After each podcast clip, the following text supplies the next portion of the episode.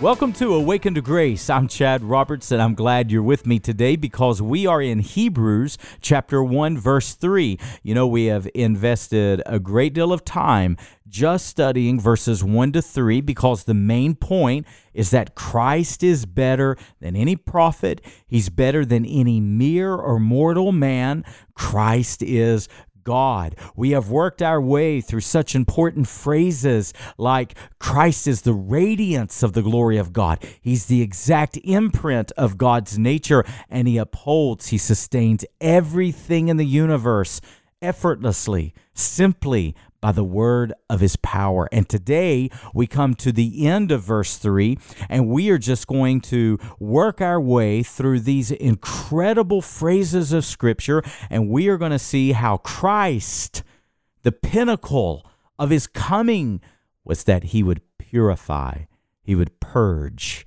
he would cleanse the sins of humanity.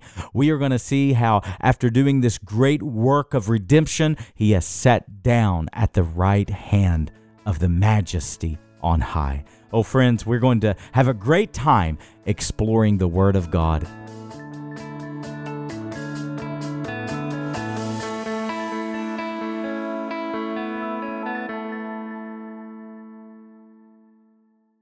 Are now at the summit of verses 1 through 3.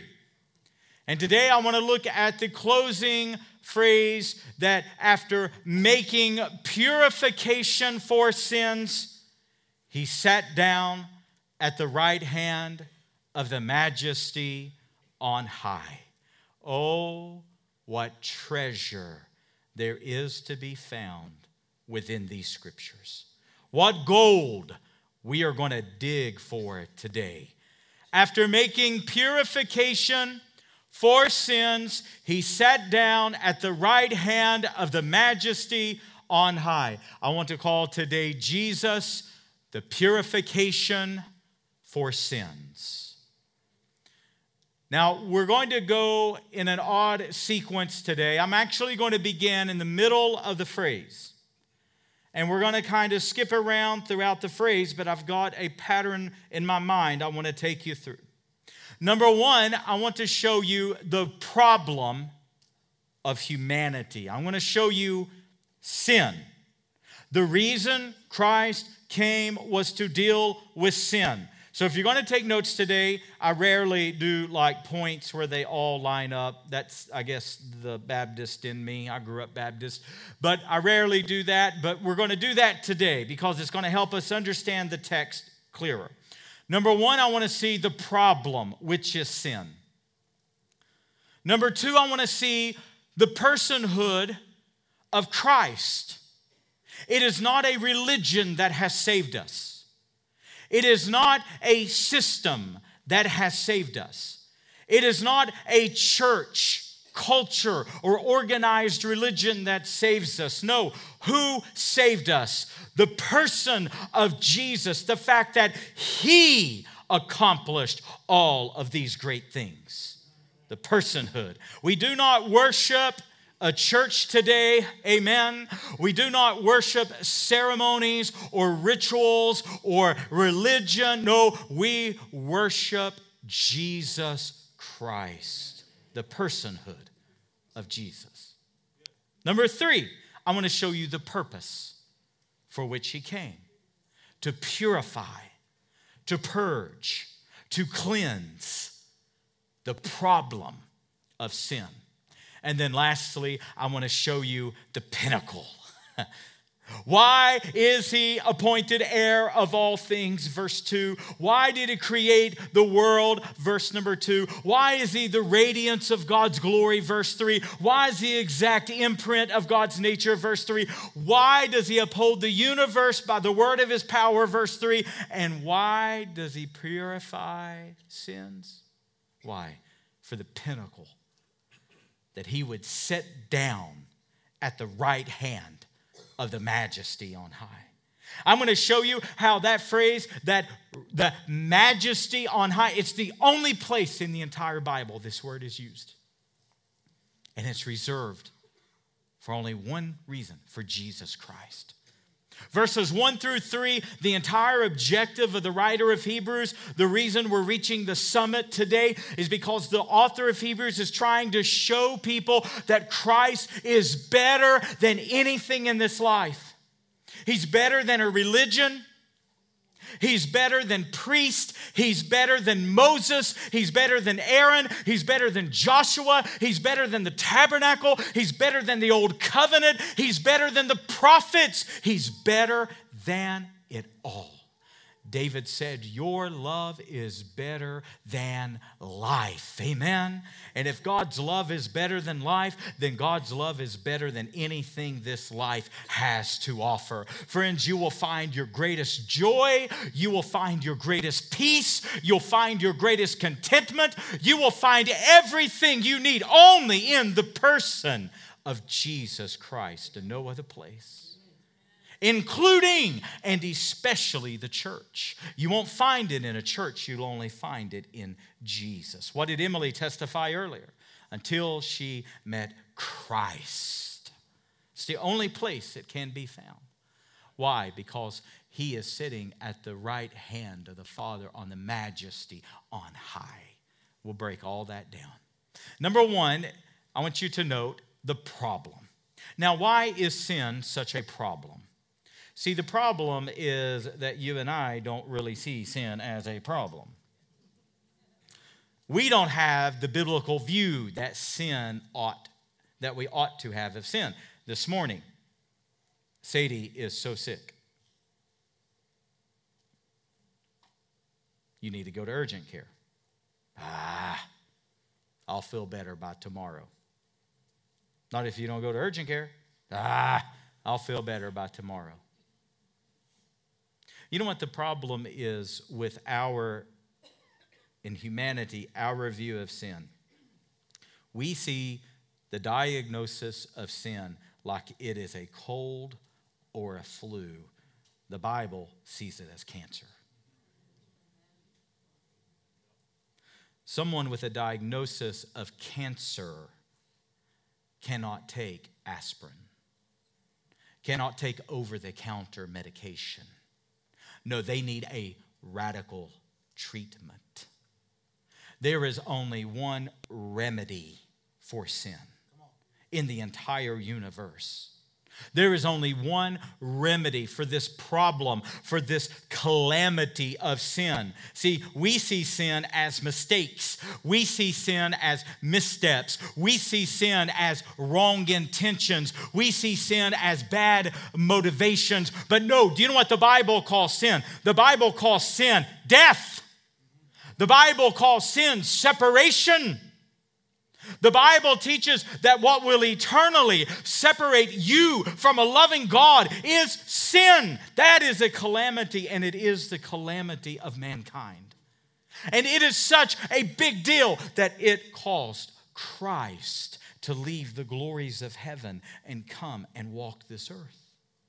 It is such a calamity that it caused Christ to suffer throughout his entire life. It is such a calamity that it literally nailed Christ to a cross and shed his blood. Friends, sin is a problem. And you know what the old Puritans used to say? The old Puritans would say the eyes are made for two things the eyes are made for seeing, and the eyes are made for weeping. And the old Puritans will say, people will not weep over their sins until they see their sins. Do you see sin the way God does? Do you have the biblical view of sin that God would have you to know? Or is your view of sin, huh, I'm certainly not as bad as others? No, that's not a biblical view. Number one, I want you to note this in the text. Of all the unique glories of Christ that the author of Hebrews spells out, from he's appointed heir of all things, to the radiance of his glory, to him upholding the universe by the word of his power and everything in between. Why does he note it all? Because it all comes down to this He came to purify sins. But see, if you have a cancer of sin within you, but you treat it like a common cold, what did Jesus say? Do you remember what he said in the Gospels?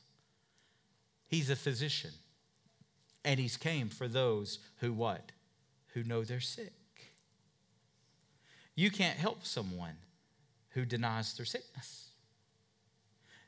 Do you understand? Do you recognize? Do you agree? Do you acknowledge? Do you see from God's point of view that you and I have the greatest calamity we could have ever imagined, and it is sin? We will not weep over it until we see it. And the only way we can see it is to take the biblical view of it, to call it what God calls it. Number one, the problem sin. Number two, the personhood of Jesus. I want you to note this.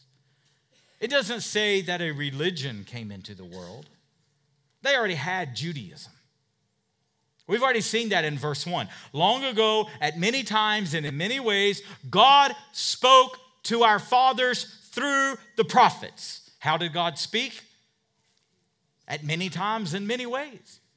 God spoke through commandments. God spoke through precepts.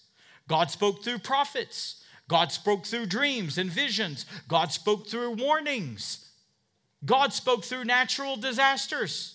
God spoke at many times and in many different ways, but everything that God had to say to humanity, according to verse 1, was a fragmented way of saying it. It was not complete. But then, verse number 2, in these last days, God has spoken to us by his Son. In other words, Jesus is the final and decisive word of God to humanity. Why? Because he, not a religion, not a system, not a church, not a ritual, not a ceremony. He, the Lamb of God, He, the Son of God, He, the radiance of God's glory, is the only solution for sin.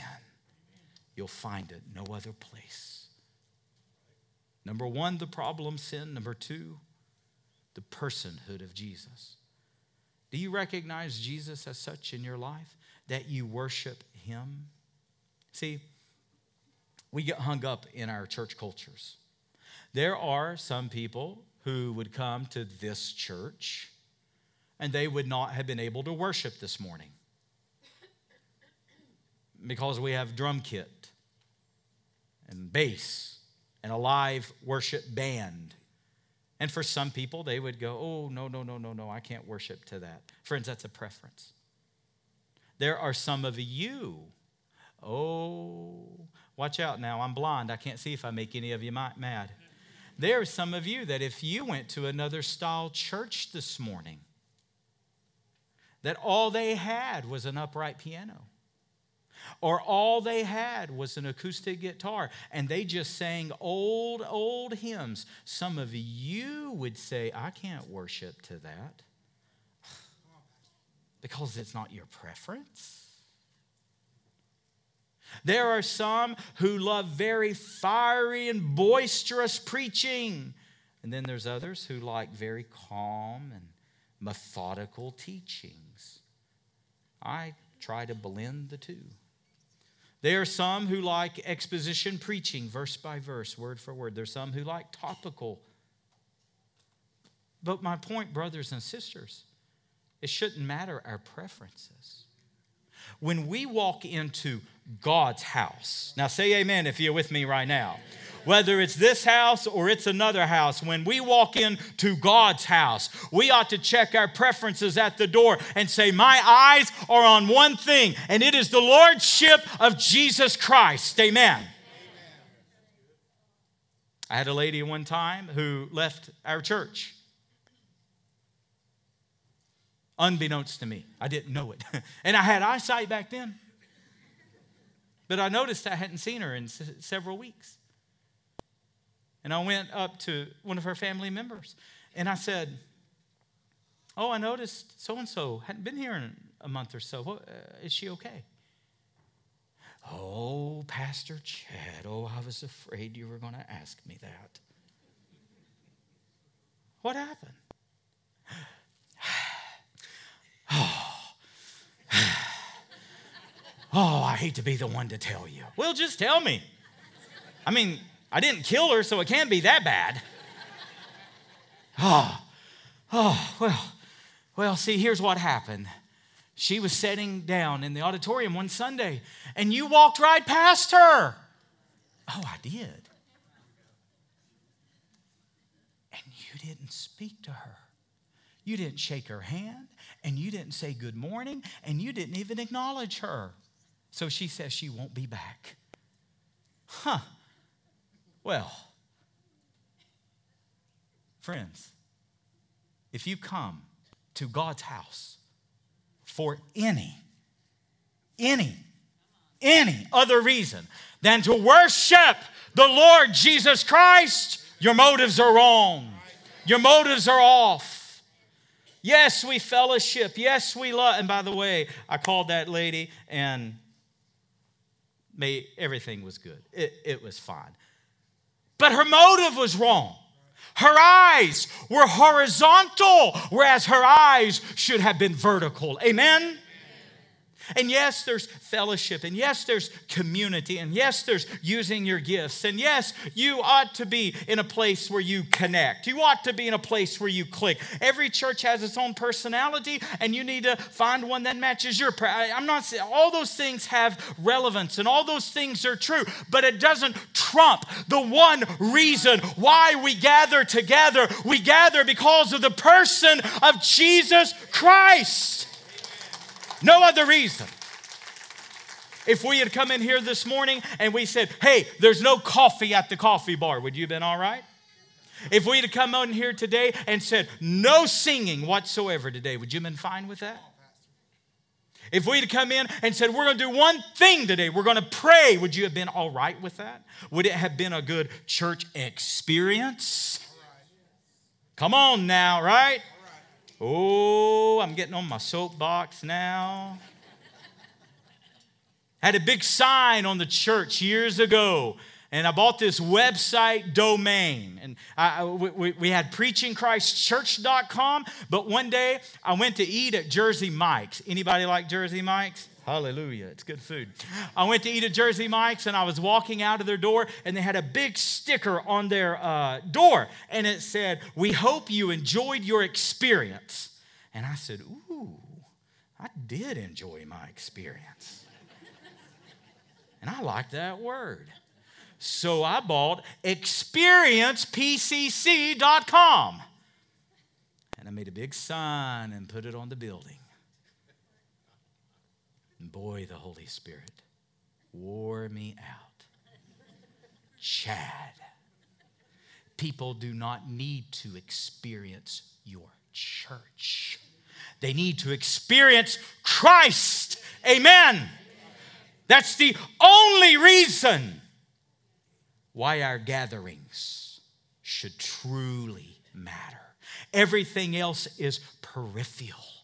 Christ is the center personhood of Jesus. He is the heir. He created the world. He is the radiance of God's glory. He is the exact imprint. He upholds the universe by the word of his power. And he himself purged our sins. Can we thank God for that today? Amen. The problem is sin the solution is the person of Jesus. No other solution exists. Number three, the purpose of his work. What was the purpose of his work? He came to purify. Now, I like this word. Now, some translations will say cleanse. I like that word. The Old King James says purge. I like that word. He himself, the KJV says, purged our sins. After he made purification of what? The problem sins. He sat down. Now, what does it mean that he purified?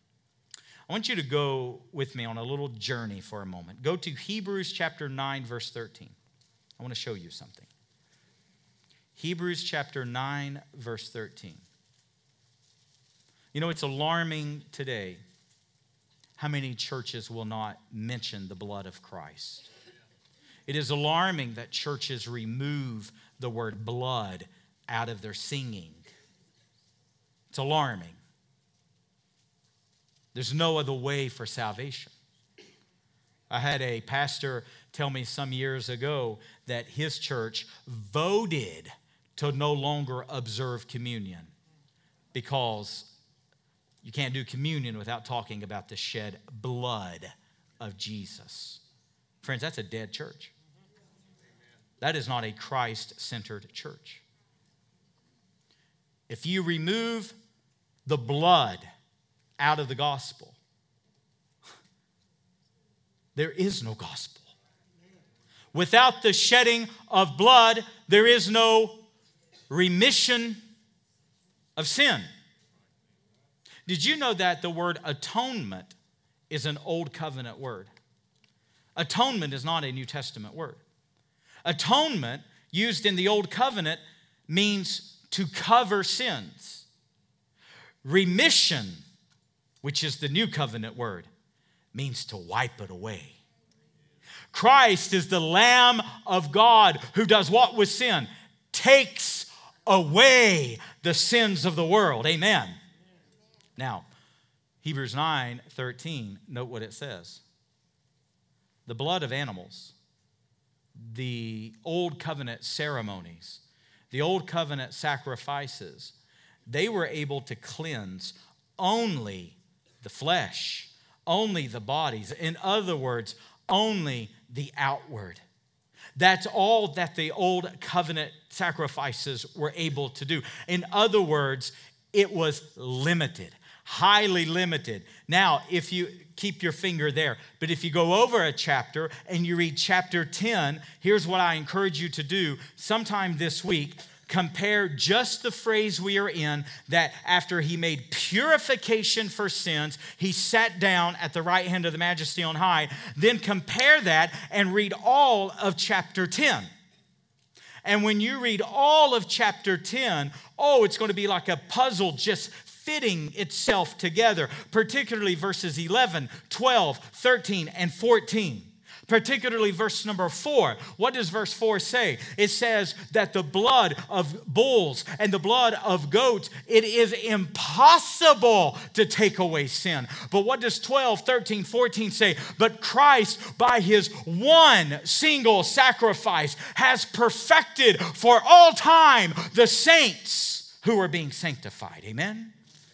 What the old covenant did. Now, don't say amen if you're with me right now. I don't want to lose you here. The old covenant that scripture calls the shadow, the shadow of what is the reality. Christ is the reality. The Old Testament was simply shadows. It could only cleanse the outward it could only cleanse the flesh. Do you remember what Jesus told the Pharisees? He told them that they were like a washed cup on the outside, but inside they were filthy. Remember that? Whitewashed tombs. You look good on the outside, but on the inside, you're full of dead men's bones.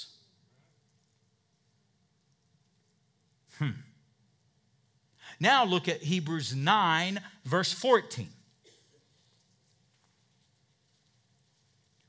What the old covenant could not do, it could only cleanse the outward. The blood of Christ can do. The blood of Christ cleanses inward. The blood of Christ cleanses the conscience. The blood of Christ cleanses the soul. What the old covenant was limited, the new covenant is full and complete. Friends, this is why Jesus is the final and the decisive word of God to humanity because the Old Testament was fragmented, but Christ is the complete revealed revelation of God. See, this is why every world religion ultimately lacks at the end of the day. Every world religion tries to cleanse the outward. Only Jesus can cleanse the inward. Do you see why this? Do you see why the author saves this for the last? Do you see why it's the summit today? Yes, he's appointed heir. Yes, he's the creator. Yes, he's the radiance. Yes, he's the exact imprint. Yes, he upholds the universe. But what was the purpose of his coming? What is the pinnacle of his coming? What is the summit of all of this? The fact that he cleanses from within. Only Christ, only Christ could do such a work. The Lamb of God who takes away the sins of the world. And that's why, as we watch all of the forms of religion, people trying to earn forgiveness, people taking pilgrimages, people trying to find comfort, trying to ease guilt, trying to get their soul secure. No, no other place, no other place but the person of Jesus. 1 John 1 7.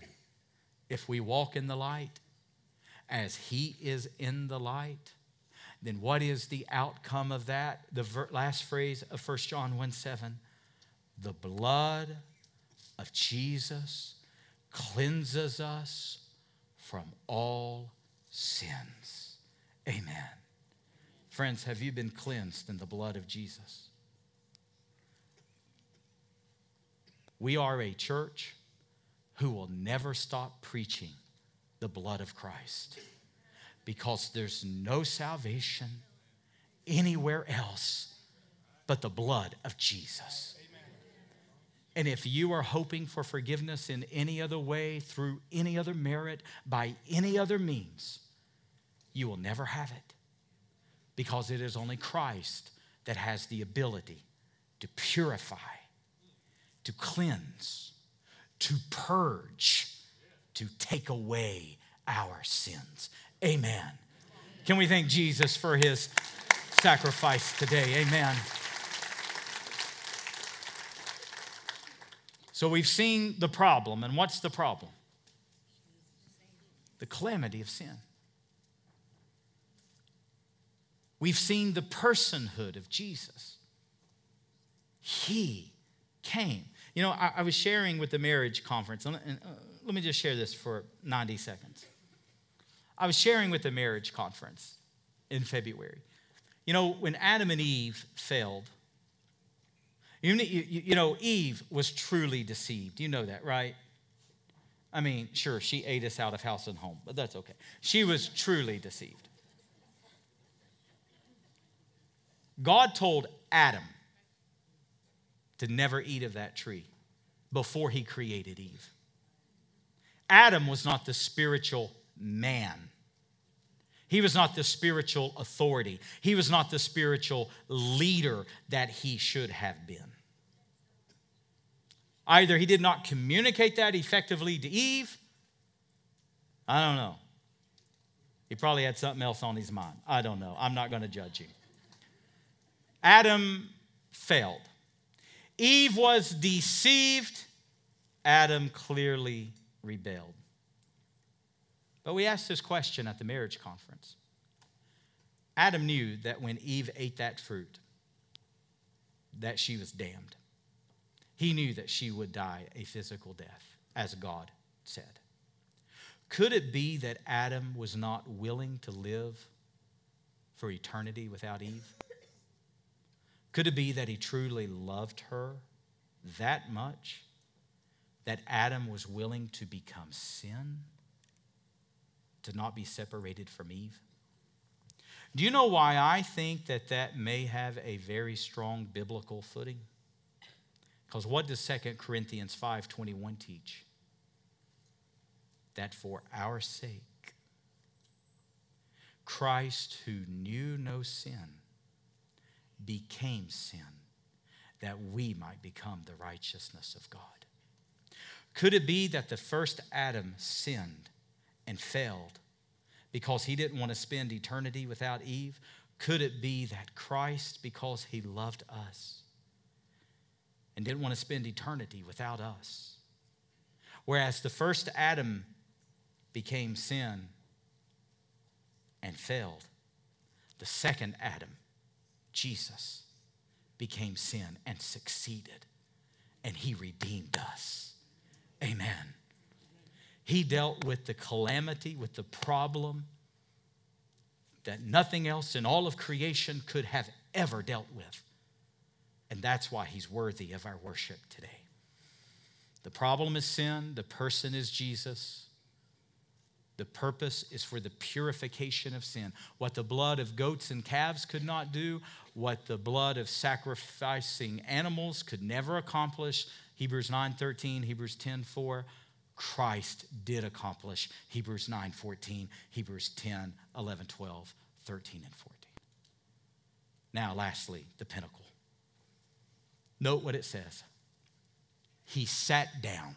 Now, let's stop right there. What does that mean? He sat down. In Scripture, sitting down refers to seniority, it refers to power, it refers to position. He sat down. That oh, remarkable. It goes back to what he said on the cross. It is finished. Sitting down is a position of power and authority, and what it says is that the work is completely done. Do you realize that in the tabernacle and in the temple, out of all of the furniture that God provided within the tabernacle and temple itself, do you realize that there were never a chair provided? You know why? Because the work of the priest was never complete. Hebrews 10 1, 2, and 3, the work of the priest was continuous because sin was continuous. And a priest was never allowed to sit down and rest in the temple nor the tabernacle. But yet, Christ, after it is finished, after he completed this great work, after he offered his blood to the Father, what does it say? He sat down. In other words, it's done, it's completely finished. Amen. Oh, I love chapter 10, I believe, verse 14. It says that by his one sacrifice, we have been, we who are being sanctified are being, that's an ongoing process. We who are being sanctified, He has already perfected. Whew. Oh my goodness. Already perfect. Friends, the work is already done, it's already accomplished. If you're someone that you're constantly trying to be saved, no, let me tell you, Christ already did it. Amen. Rest in His work, not your work. Christ did the work. And it's perfected, and it's accomplished, and it is finished. He sat down. Where did he sit down? At the right hand. Exodus chapter 15, verse 6 teaches that the power and the authority of God are in his right hand. And what does it say of Jesus? He sat down at the right hand. Hallelujah. Amen. Now, there are a couple of times we see Christ getting up from his seat. We see when Stephen was stoned. Do you remember what Stephen said that he saw? He saw the Lord Jesus standing. I believe Jesus gave Stephen a standing ovation. Welcome in. You know what else we see Jesus standing? Before the throne in Revelation 5 he stood as a lamb that was slain. Why does it say he stood? Because, friends, he's resurrected. He's alive forevermore. He ever lives to make intercession for us. Amen. And lastly, we see him standing when he's going to return in the clouds to come get his church. He is seated at the right hand of the Father. And lastly, I'll note this at the majesty on high. Now, this is fascinating in the original text of the Bible, in the Greek. This is a compound word, and it's found only here, nowhere else in the scriptures. And you know what it means? The majesty on high. It means the highest, most conceivable exaltation. It is the highest of all heights and it's reserved. And it belongs to Jesus. Why? Because he's been given a name above every name. This text alone destroys the argument that Christ was simply a good teacher, that Christ was simply a good prophet, that Christ was simply a mere man. It destroys that argument. No, my friends, Christ is the radiance of the glory of God. The pinnacle of his coming was to purge your sins. Has he done that for you today? Are you looking to any other hope? Looking by any other means? Looking in any other way for your eternal salvation? Any other place apart from the blood of Christ? Friends, you won't find it. You'll be found wanting. Has the blood been applied to you? Read Hebrews 10. As they sprinkled the blood, on the mercy seat, on the Ark of the Covenant. As they sprinkled the blood, it atoned for sin. When Christ sprinkled his blood in heaven, one sacrifice forever, for all time, never to be needed to be repeated again, cleansed us have you been washed in that blood? Have you washed your robes in the blood of the Lamb? Or are these all these stains of sin that nothing else will ever remit the blood of Jesus? Let's bow our heads. Jesus, will you help us see the problem of sin? We will not weep for our sins until we see them. Will you give us eyes to see sin's calamity? And the things that we justify, the things that we sweep under the rug, the things that we okay when it's not okay. You open our eyes to the calamity of our sin? Will you show us the person of Jesus? Will you show us who you truly are? That you are the Savior. You are the Redeemer. Will you show us, God, your purification? Will you show us how you came to purge the sin out of our lives, to truly cleanse us? Not outwardly as church would do, not outwardly as religion would try to do, but inwardly where no human being has the ability to see, let alone heal, let alone save. God, would you cleanse us from Have you signed up for my weekly devotional email? Every Tuesday, I send out a devotion that will help you grow in your faith. Go to my website, awakentograce.com, scroll to the bottom of the page, and when you sign up and submit your email, you'll get a direct message from me every Tuesday. Sign up today at awakentograce.com.